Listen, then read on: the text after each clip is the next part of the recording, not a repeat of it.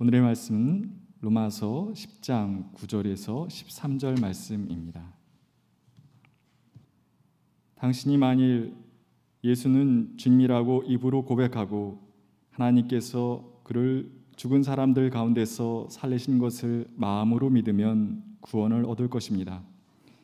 사람은 마음으로 믿어서 의에 이르고 입으로 고백해서 구원에 이르게 됩니다. 성경은 그를 믿는 사람은 누구나 부끄러움을 당하지 않을 것이다 하고 말합니다. 유대 사람이나 그리스 사람이나 차별이 없습니다. 그는 모든 사람에게 똑같이 주님이 되어주시고 그를 부르는 모든 사람에게 풍성한 은혜를 내려주십니다. 주님의 이름을 부르는 사람은 누구든지 구원을 얻을 것입니다. 이는 하나님의 말씀입니다. 찬양 참 감사합니다. 어, 찬양에 새까지 등장시켜서 어, 참 고맙습니다. 환경선교 주일에 걸맞게 해주신 것 같습니다. 오늘 예배의 자리에 동참한 모든 이들에게 주님의 은총과 평강이 함께하시길 빕니다. 어, 보통은 환경선교 주일은 다른 교단의 경우에는 지난주에 합니다마는 감리교회는 유월 첫 주를 평신도 주일로 하기 때문에 유월 둘째 주일인 이번 주일을 환경선교 주일로 그렇게 정하고 있습니다. 많은 사람들이 환경이라고 하는 말보다는 생태계라고 하는 말이 더 적절하지 않냐고 그렇게 말하기도 합니다. 왜냐하면 환경이라는 말 그 자체 속에 이미 인간 중심적인 생각이 담겨 있기 때문입니다. 그러나 생태계라고 하는 말 속에는 세상의 모든 생물, 생물과 그리고 무생물들이 함께 조화로운 세상을 이루어내고 있다고 하나의 생명의 그물망을 형성하고 있다고 하는 그런 뜻이 그 속에 담겨 있습니다. 저 멀리 보이는 산, 그것은 무심하게 그곳에 있는 것처럼 보이고 그리고 무정물처럼 보이기는 하지만은 그런데 산도 또한 살아서 많은 일들을 하고 있습니다. 무생명들을 품에 안아주기도 하고요. 또 물을 저장하기도 하고 흘려보내기도 하고 숲을 통해서 구름을 만들어 우주의 리듬에 동참하기도 합니다. 그 때문에 산이 살아있다고 말할 수 있습니다. 강 또한 마찬가지입니다. 무생명들을 품에 안고 그리고 풍요롭게 만들죠. 흘러가는 곳마다 살아있는 것들을 이롭게 만드는 것, 바로 그런 의미에서 강도 또한 살아있다고 말할 수 있겠습니다. 인격성이 없다 뿐이지 산도 강도 살아있는 실체임이 분명합니다. 인간은 하나님이 창조하신 세상에 아주 늦게야 초대받은 손님이라고 말할 수 있겠습니다. 먼저 세상을 창조하시고 하나님은 인간을 그 동산 속에 초대해 주셨기 때문이죠. 그런데 초대받은 손님들의 윤리가 있죠. 초대받은 손님들은 주인이 정해놓은 법도를 따라야 합니다. 무도한 무리처럼 주인집을 난장판으로 만들면 안 됩니다. 내 집에 어떤 손님이 찾아왔는데 주인의 동의도 구하지 않고 그저 함부로 사방 뒤지고 다니고 냉장고를 열었다 닫았다 하고 쇼파에 함부로 들어놓고 음악을 크게 틀어놓고 밤늦게까지 쿵쾅거린다고 한다면 저희는 더 이상 그를 손님으로 인정하기가 어려울 겁니다. 죄송하지만은 제 집에서 나가달라고 말할 수밖에 없습니다.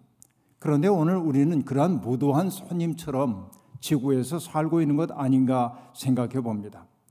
인간은 하나님께서 동산을 잘 돌보라고 그렇게 초대해 주셨는데도 불구하고 인간은 그 동산의 나무들을 함부로 다루고 베어내고 그리고 값진 것을 얻기 위해 땅을 파헤치고 오염시키며 오늘에 이르게 되었습니다. 필요한 것들을 얻기 위해 자연을 윽박지르며 살아온 것이 인간의 문명이라고 말할 수 있겠습니다. 바로 그것이 닥달하는 행위이죠. 사람들은 그렇게 자연을 닥달하는 행위를 두고 발전 혹은 개발이라고 이야기해왔습니다.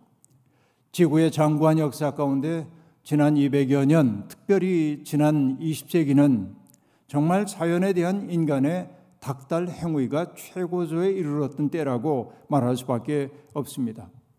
그 결과 우리 모두의 생명의 고향인 지구는 점점 황폐하게 변해가고 있습니다. 생태계의 균형이 심각하게 무너지고 있고 자연재해가 빈번하게 일어나고 있습니다. 그 전 세계를 지금 어려움 속에 빠뜨리고 있는 코로나십구와 같은 감염병조차도 바로 기후위기와 더불어 찾아온 불편한 손님, 초대하지 않은 손님임이 분명합니다. 사람들은 뒤늦게 이제 사태의 심각성을 깨닫긴 합니다만, 그러나 오늘의 우리의 그릇된 삶의 방식을 청산할 것처럼 보이지 않는다는 데 문제가 있습니다. 국가적으로 보자고 한다면은 탄소중립위원회를 만들고 기후위기를 되돌릴 수 있는 방안을 국제적으로 모색하긴 하지만, 그러나 여전히 전 세계를 사로잡고 있는 것은 경제 논리이지 생명의 논리는 아니다라고 하는 데 있습니다. 지금 이 코로나십구가 우리에게 요구하고 있는 것은 경제를 최우선에 두었던 삶의 방식에서 돌이켜서 생명을 우선에 둔 삶으로 돌이키라고 하는 요구임에도 불구하고 우리는 언제나 경제 논리를 생명 논리보다 앞세우고 있는 이 그릇된 삶의 방식에서 벗어나지 못하고 있습니다. 며칠 전 광주에서 벌어진 재개발 지역 건물 붕괴 사고가 그 한 예입니다. 안전 불감증이 빚은 참극들이 끊일 새 없이 벌어지고 있습니다. 한순간 벌어진 그 사고들은 수많은 가족들의 삶을 파편화시켰습니다. 쓰러진 생명 되돌릴 수 없고요, 남겨진 사람들의 가슴 속에 남아있는 그림자, 좀처럼 세월이 가도 흐려지지 않을 겁니다. 그들은 일평생 그날의 고통스러웠던 기억을 안고 살 수밖에 없는 것이죠. 그렇습니다. 우리가 조금이라도 지혜로운 사람이라고 한다면 코로나십구야말로 우리 문명에 대한 일종의 빨간 신호등이라는 생각을 품어야만 합니다.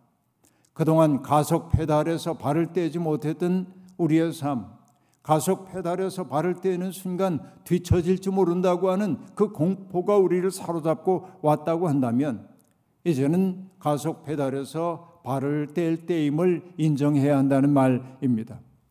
부푼 욕망을 다 채우며 사는 것이 행복이라고 세상이 말하고 있지만은, 그러나 그것은 거짓 실화에 불과하고 누구나 다 욕망 충족의 길로 가다가는 결국 공멸의 길로 갈 수밖에 없다는 사실을 깨달으라고 오늘 이 시대는 우리에게 말하고 있습니다.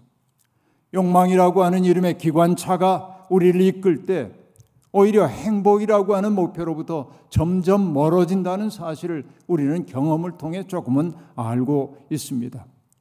몸이 아프면 모든 일정을 재조정해서 몸을 돌봐야 하는 것처럼 지금 이 지구가 아프기 때문에 우리는 아픈 지구를 건강하게 만들기 위해 할 수 있는 최선의 노력을 다해야 합니다. 하던 일이니까 계속하다 보면 몸에 무리가 생기게 되고 그리고 병이 더 깊어질 수밖에 없습니다. 지금은 그런 의미에서 재조정의 시간이 되어야 합니다. 우리의 삶이 지나칠 정도로 소비주의와 물질주의에 경도된 것은 아닌지, 욕망이 우리에게 준다고 하는 행복에 도취되어 살고 있는 것은 아닌지 돌이켜봐야 합니다. 그래서 저는 이야기합니다. 우리 시대에 성령의 아홉 가지 열매 가운데 우리 시대가 맺어야 할 열매가 있다고 한다면 절제의 열매라고 생각합니다. 절제할 줄 아는 것, 내 삶에 제동을 걸 줄 아는 것, 내 삶은 이만하면 됐다고 말할 줄 아는 그것이 바로 이 시대의 절박한 하나의 과제, 신앙적 과제라는 생각이 든다는 말씀입니다. 꽤 많은 분들이 기후 위기에 대처하기에는 너무 늦었다고 음울한 목소리로 말하기도 합니다. 이제는 우리가 할 수 있는 일이 없다는 것이지요. 그래서 그들은 옛 삶의 관성에 저항할 생각을 하지 못합니다. 어차피 망할 세상이라고 한다면 그저 나 좋을 대로 살겠다고 생각하는 이들이 많습니다. 그러나 여러분, 믿음의 사람들은 그렇게 살면 안 됩니다. 우리는 우리의 가능성과 계산에 따라 사는 사람들 아닙니다. 하나님의 가능성을 믿고 사는 사람입니다. 그러니까 우리에게 불가능처럼 보이는 일이 하나님에게 가능함을 우리는 신뢰하며 살아야 합니다. 아니, 하나님의 뜻이 세상을 이렇게 새롭게 하는 것 아니라 해도, 그것 아니라 해도, 실패가 예정되어 있다 해도 생명의 하나님을 믿는 사람들이라고 한다면 어리석어 보이는 그 선택을 하며 살 수밖에 없다 하는 말씀입니다. 여러분, 할 수 있다는 계산이 나오기 때문이 아니라 꼭 해야 할 일이기 때문에 해야 하는 일도 있는 법입니다. 희망을 만드는 사람들, 그들은 현실적으로 보면 어리석어 보입니다. 왜냐하면 누가 봐도 불가능한 일에 도전하고 있기 때문에 그렇습니다.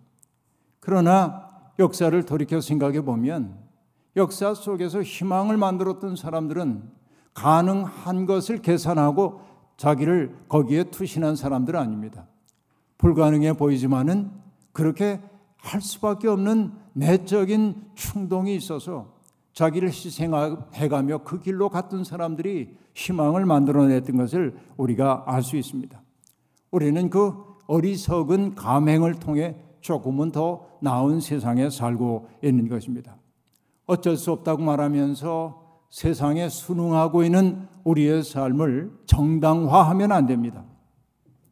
출애굽기에서 하나님은 애굽에서 종살이하던 사람들에게 젖과 꿀이 흐르는 땅에 대한 비전을 심어 주셨습니다.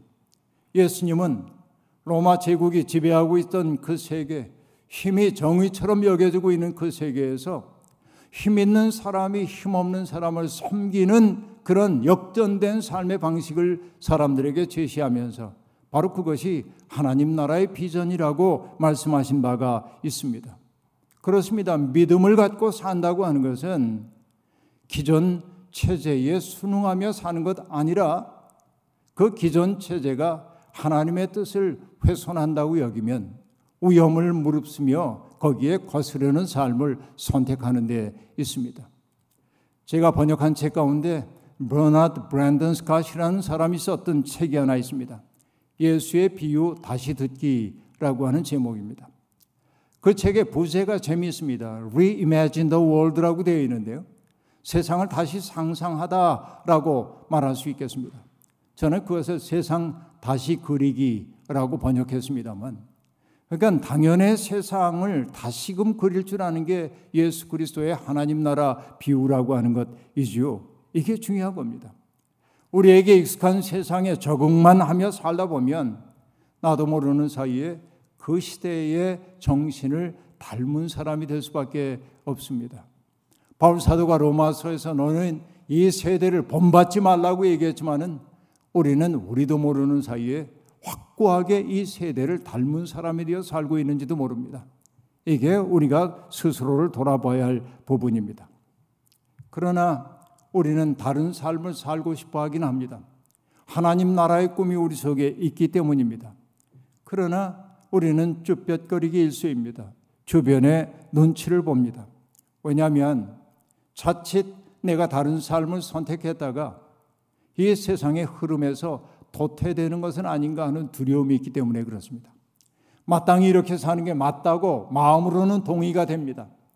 그러나 그 삶을 선택한 용기는 없습니다. 왜? 다른 이들이 다 이쪽을 선택하여 살고 있기 때문에 나의 선택이 어쩌면 나를 도태시킬지도 모른다는 내면의 불안감이 우리 속에 있기 때문에 그렇습니다. 물론 세상에는 그러한 흐름을 거슬러 사는 사람들이 있습니다. 소수에 불과하지만 말입니다.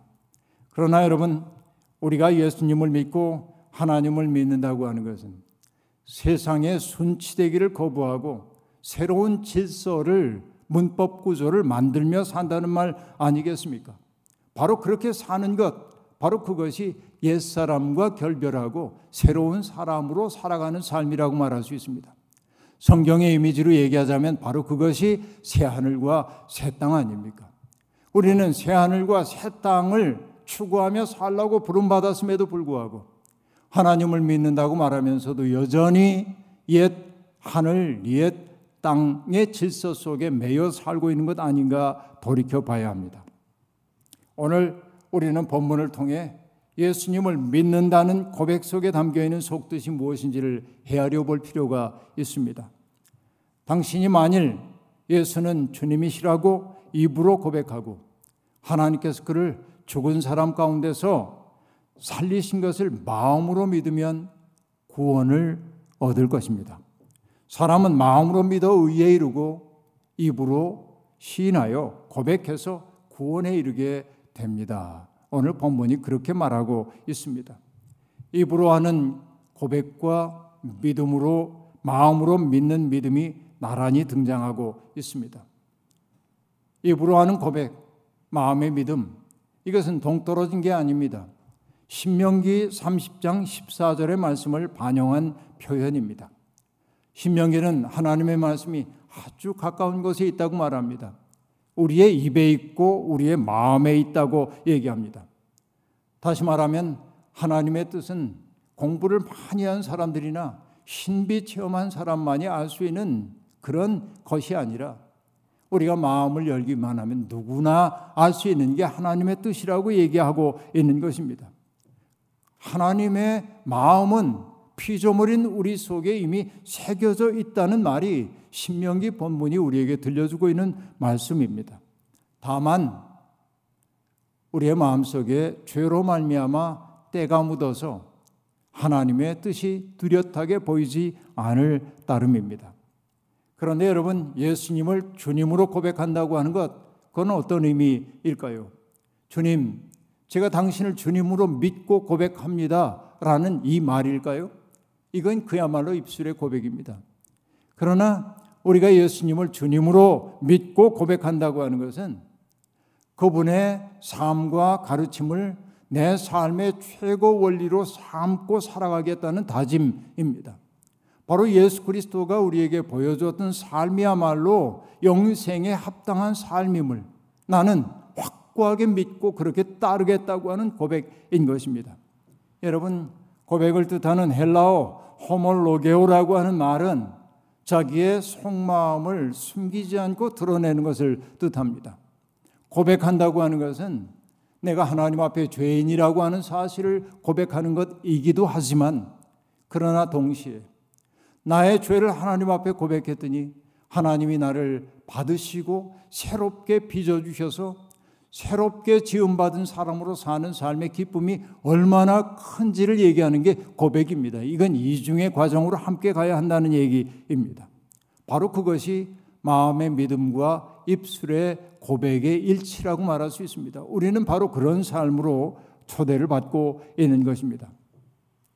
주님을, 예수님을 주님으로 믿는 사람들, 그들을 저는 이렇게 한마디로 말하고 있습니다. 새로운 생태계를 만드는 사람들이다 라고 말이죠. 다시 말해 새 하늘과 새 땅을 열어가는 사람들이라고 말하고 싶습니다. 예수님을 주님으로 믿고 고백하는 사람들의 모임인 교회는 세상에 어떤 사람도 배제하지 말아야 합니다. 생각도, 취향도, 피부색도, 언어도 다를 수 있습니다. 정치적인 입장이 다를 수도 있습니다. 그런 이들이 함께 어울려 서로를 배제하지 않으며 꽃동산을 이룰 수 있어야 교회다운 것입니다. 바로 그것이 건강한 생태계입니다. 건강한 생태계의 특징은 다양한 생물들이 어울려 살아간다는 데 있습니다. 토양과 곤충과 미생물과 초식동물과 육식동물들이 조화를 이루며 살 때 그 생태계가 건강하지요. 그렇습니다. 옛날 농부들은 밭에 한 작물만 심지 않았습니다. 때때로 사이짓기를 했고요. 섞어 심는 것이죠. 때로는 그루가리를 했습니다. 이모작입니다. 봄에 이거 심었다가 가을이 되면 딴 거 심는 것이죠. 돌려짓기를 하기도 했습니다. 한 해는 이거 심고 다음 해는 다른 거 심고. 왜 그랬을까요? 어리석어서요? 아니요. 그렇게 해야만 땅이 지력을 잃지 않는다는 사실을 알았기 때문입니다. 질소를 땅에 고정시키는 역할을 하는 식물과 그것을 이용하여 열매를 만드는 작물을 함께 심음으로 그 생태계를 건강하게 보존했던 게 전통적인 농부들의 지혜라고 말할 수 있습니다. 바로 이것이 우리 공동체에도 그대로 반영되어야 합니다. 다니엘 경작의 배단은 다른 것들이 틈입할 여지를 주지 않는다는 데 있습니다. 다니엘 경작하면 동일한 것들이 함께 모여있으면 질서 있는 것처럼 보이는지 몰라도 그러나 그 다니엘 경작은 땅을 황폐하게 만든다는 데 있습니다. 사회도 똑같습니다. 다양한 사람들이 어울려 함께 살다 보면 갈등도 생기고 무질서하게 보이기도 합니다. 그러나 나와 여러모로 다른 사람들이 어울리면서 그들의 취향과 생각, 삶의 방식을 존중해가며 하나의 공동체를 이루려고 할 때 오히려 우리의 영혼이 커집니다. 예수님의 초기 제자들 여러분 머릿속에 생각해 보십시오. 갈릴리 어부들이 먼저 떠오르죠. 갈릴리 어부들이 있습니다. 세관원도 있습니다. 그리고 로마에 폭력적으로 저항해야 한다고 하는 열혈당원들도 있었습니다. 주님이 아니었다면 만날 수 없는 부류의 사람들입니다. 그러나 그들이 예수 그리스도라고 하는 중심과 잇대어져 있을 때 그들은 하나의 공동체를 이루어냈습니다. 그리고 그들은 하나의 목표를 공유했습니다. 사람 낚는 어부, 하나님 나라의 꿈. 그렇죠. 그 꿈 안에서 그들은 일치를 맛보게 되었던 것입니다. 그들은 주님의 사랑 안에 머물면서 자신들의 삶이 회복되는 기쁨을 맛보았습니다. 로마가 지배하고 있던 세상에서 예수를 믿는 사람들은 새로운 생태계를 만들어 냈던 것입니다.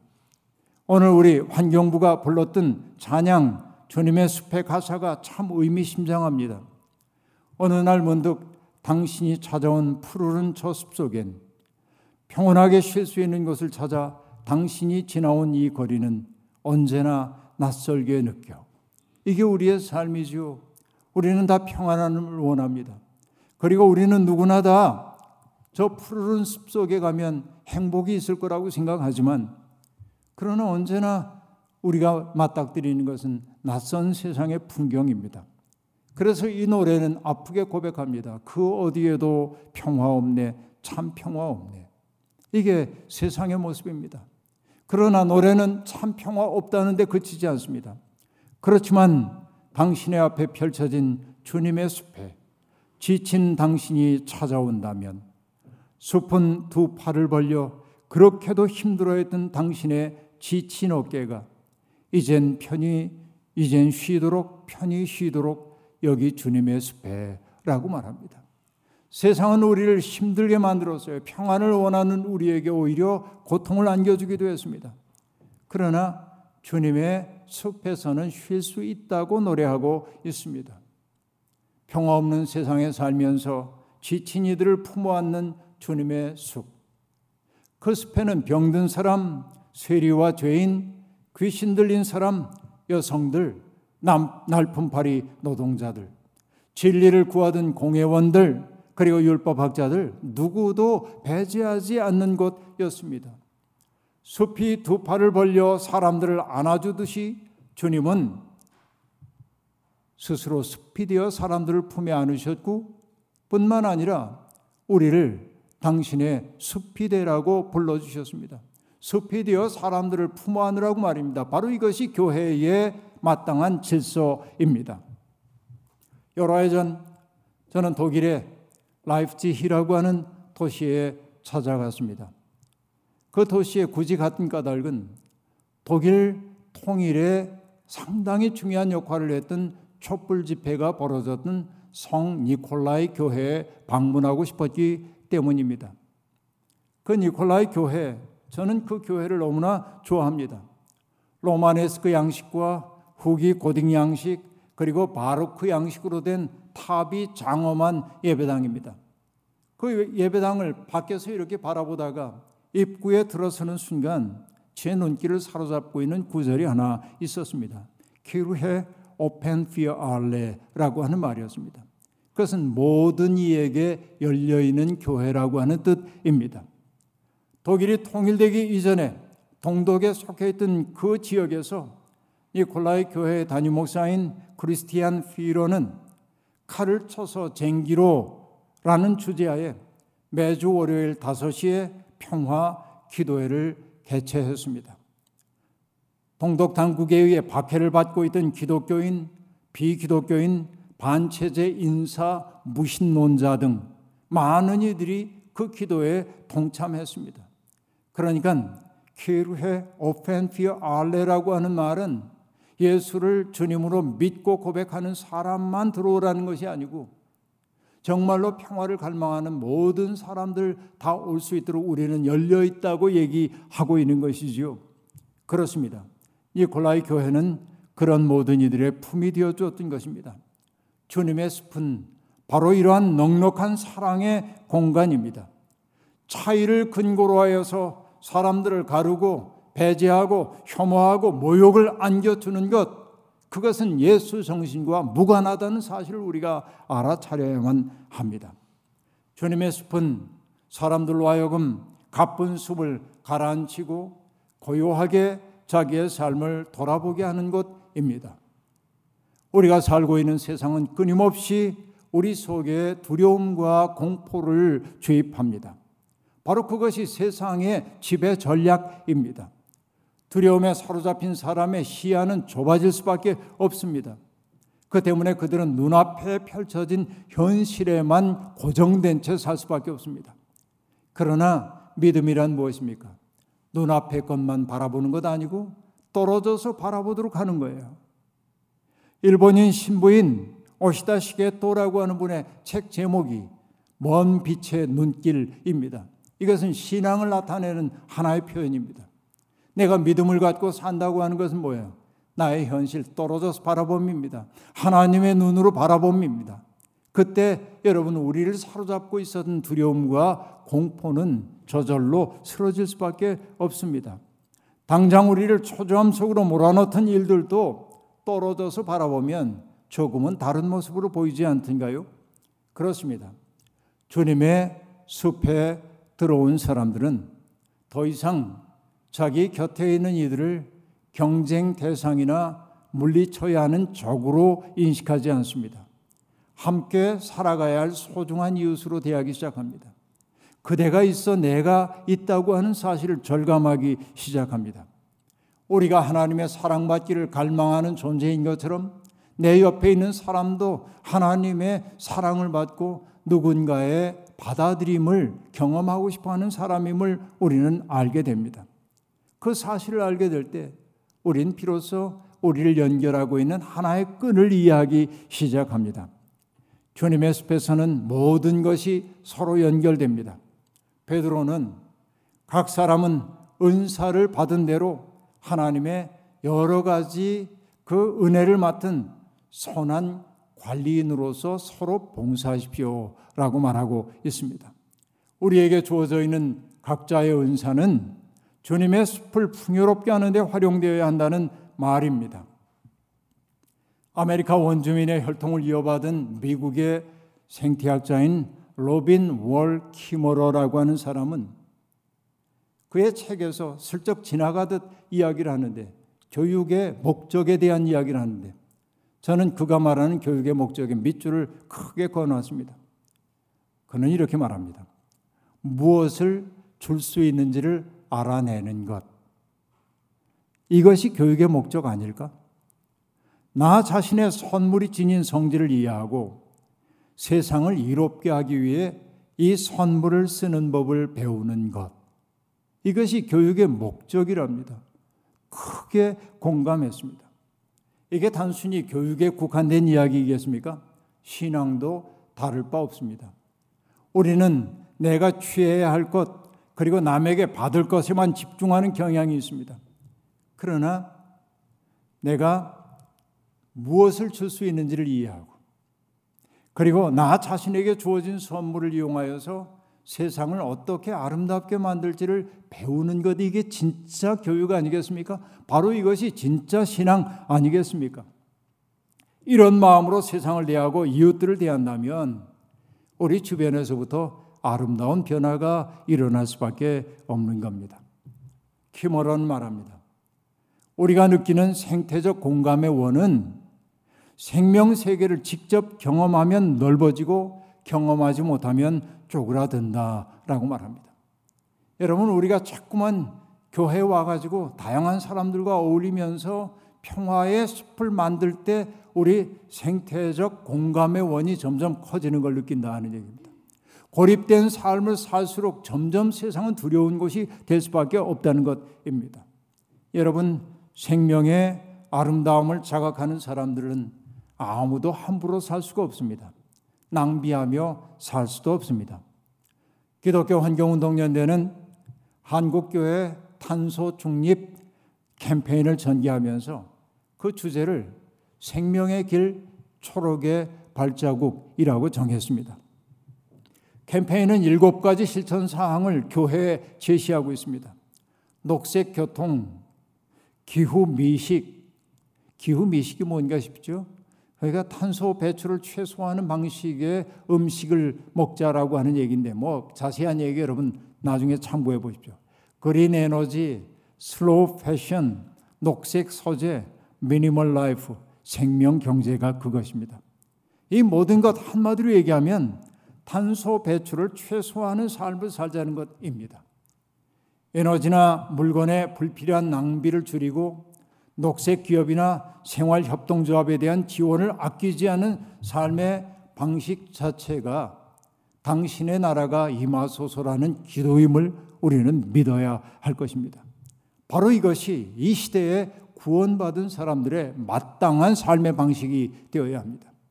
예수를 믿고 구원받았다는 고백은 하지만은 이런 삶으로부터 무관하게 살고 있다고 한다면 우리의 믿음이 진실된 것인지 돌아볼 필요가 있습니다. 우리가 함께 모여 주님의 숲을 이룰 때 세상살이에 지친 이들이 다가와 새로운 희망을 품고 새로운 세상에 대한 꿈을 꿀 수 있습니다. 주님의 숲에는 유대인이나 그리스 사람이나 차별이 없습니다. 주님은 그 모든 이들에게 풍성한 은혜를 내려주십니다. 우리는 주님을 마음으로 믿고 입술로 고백하여 구원에 이르렀습니다. 이제 그 다음 해야 할 일은 무엇입니까? 우리가 구원받은 사람답게 살아야 하지 않겠습니까? 구원받은 사람이 되어 산다고 하는 것은 새로운 생태계를 만드는 것입니다. 사랑의 자장을 넓혀가는 것입니다. 생명을 풍성하게 하기 위한 삶을 능동적으로 선택하는 데 있는 것입니다. 주님의 숲을 크고 아름답게 풍요롭게 만드는 건 말입니다. 이것이 이 시대에 우리에게 주어져 있는 소명입니다. 주님의 도우심으로 우리의 삶이 날마다 풍성한 생명의 잔치가 되기를 간절히 축원합니다. 아멘. 주신 말씀 기억하며 거듭의 기도 드리겠습니다. 자비로우신 하나님, 욕망이 우리에게 지시하는 행복을 얻기 위하여 허위단심으로 걷다 보니 우리는 마침내 행복에 이르게 된 것이 아니라 오히려 더욱더 허덕이며 신기루 앞에 허망함을 느낄 때가 많았습니다. 하나님, 행복을 위하여 열정적으로 걸어간 그 길 주변을 돌아보니 이웃들은 다 사라지고 고립된 쓸쓸한 삶만이 남았습니다. 어찌해야 할 바를 모를 때 주님의 숲에서 우리를 불러주셨고 그 주님의 숲속에 들어가 마침내 우리는 평안함을 누리게 되었습니다. 여전히 세상의 인력이 우리를 잡아채고 있지만 주님의 숲에 들어온 행복 누구도 앗아갈 수 없습니다.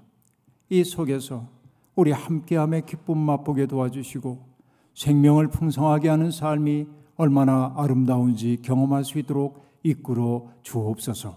예수님의 이름으로 기도하옵나이다. 아멘.